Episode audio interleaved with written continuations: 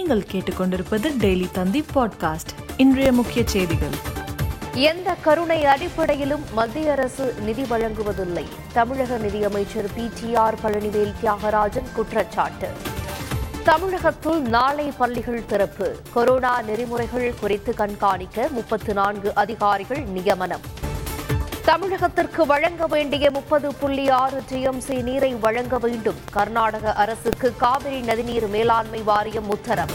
சுருக்குமடி வலை விவகாரத்தில் தமிழக அரசு முடிவெடுக்க வேண்டும்.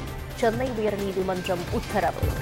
திட்டமிட்டபடி விநாயகர் சதுர்த்தி விழா நடத்தப்படும். தமிழகம் முழுவதும் ஒன்றரை லட்சம் சிலைகள் வைக்கப்படும் என்றும் இந்து முன்னணி அறிவிப்பு. சபரிமலை குடியுரிமை சட்டம் தொடர்பான வழக்குகள். அரசு உத்தரவுப்படி இரண்டாயிரம் வழக்குகளை ரத்து செய்ய முடியாது என கேரள நீதிமன்றம் திட்டவட்டம்.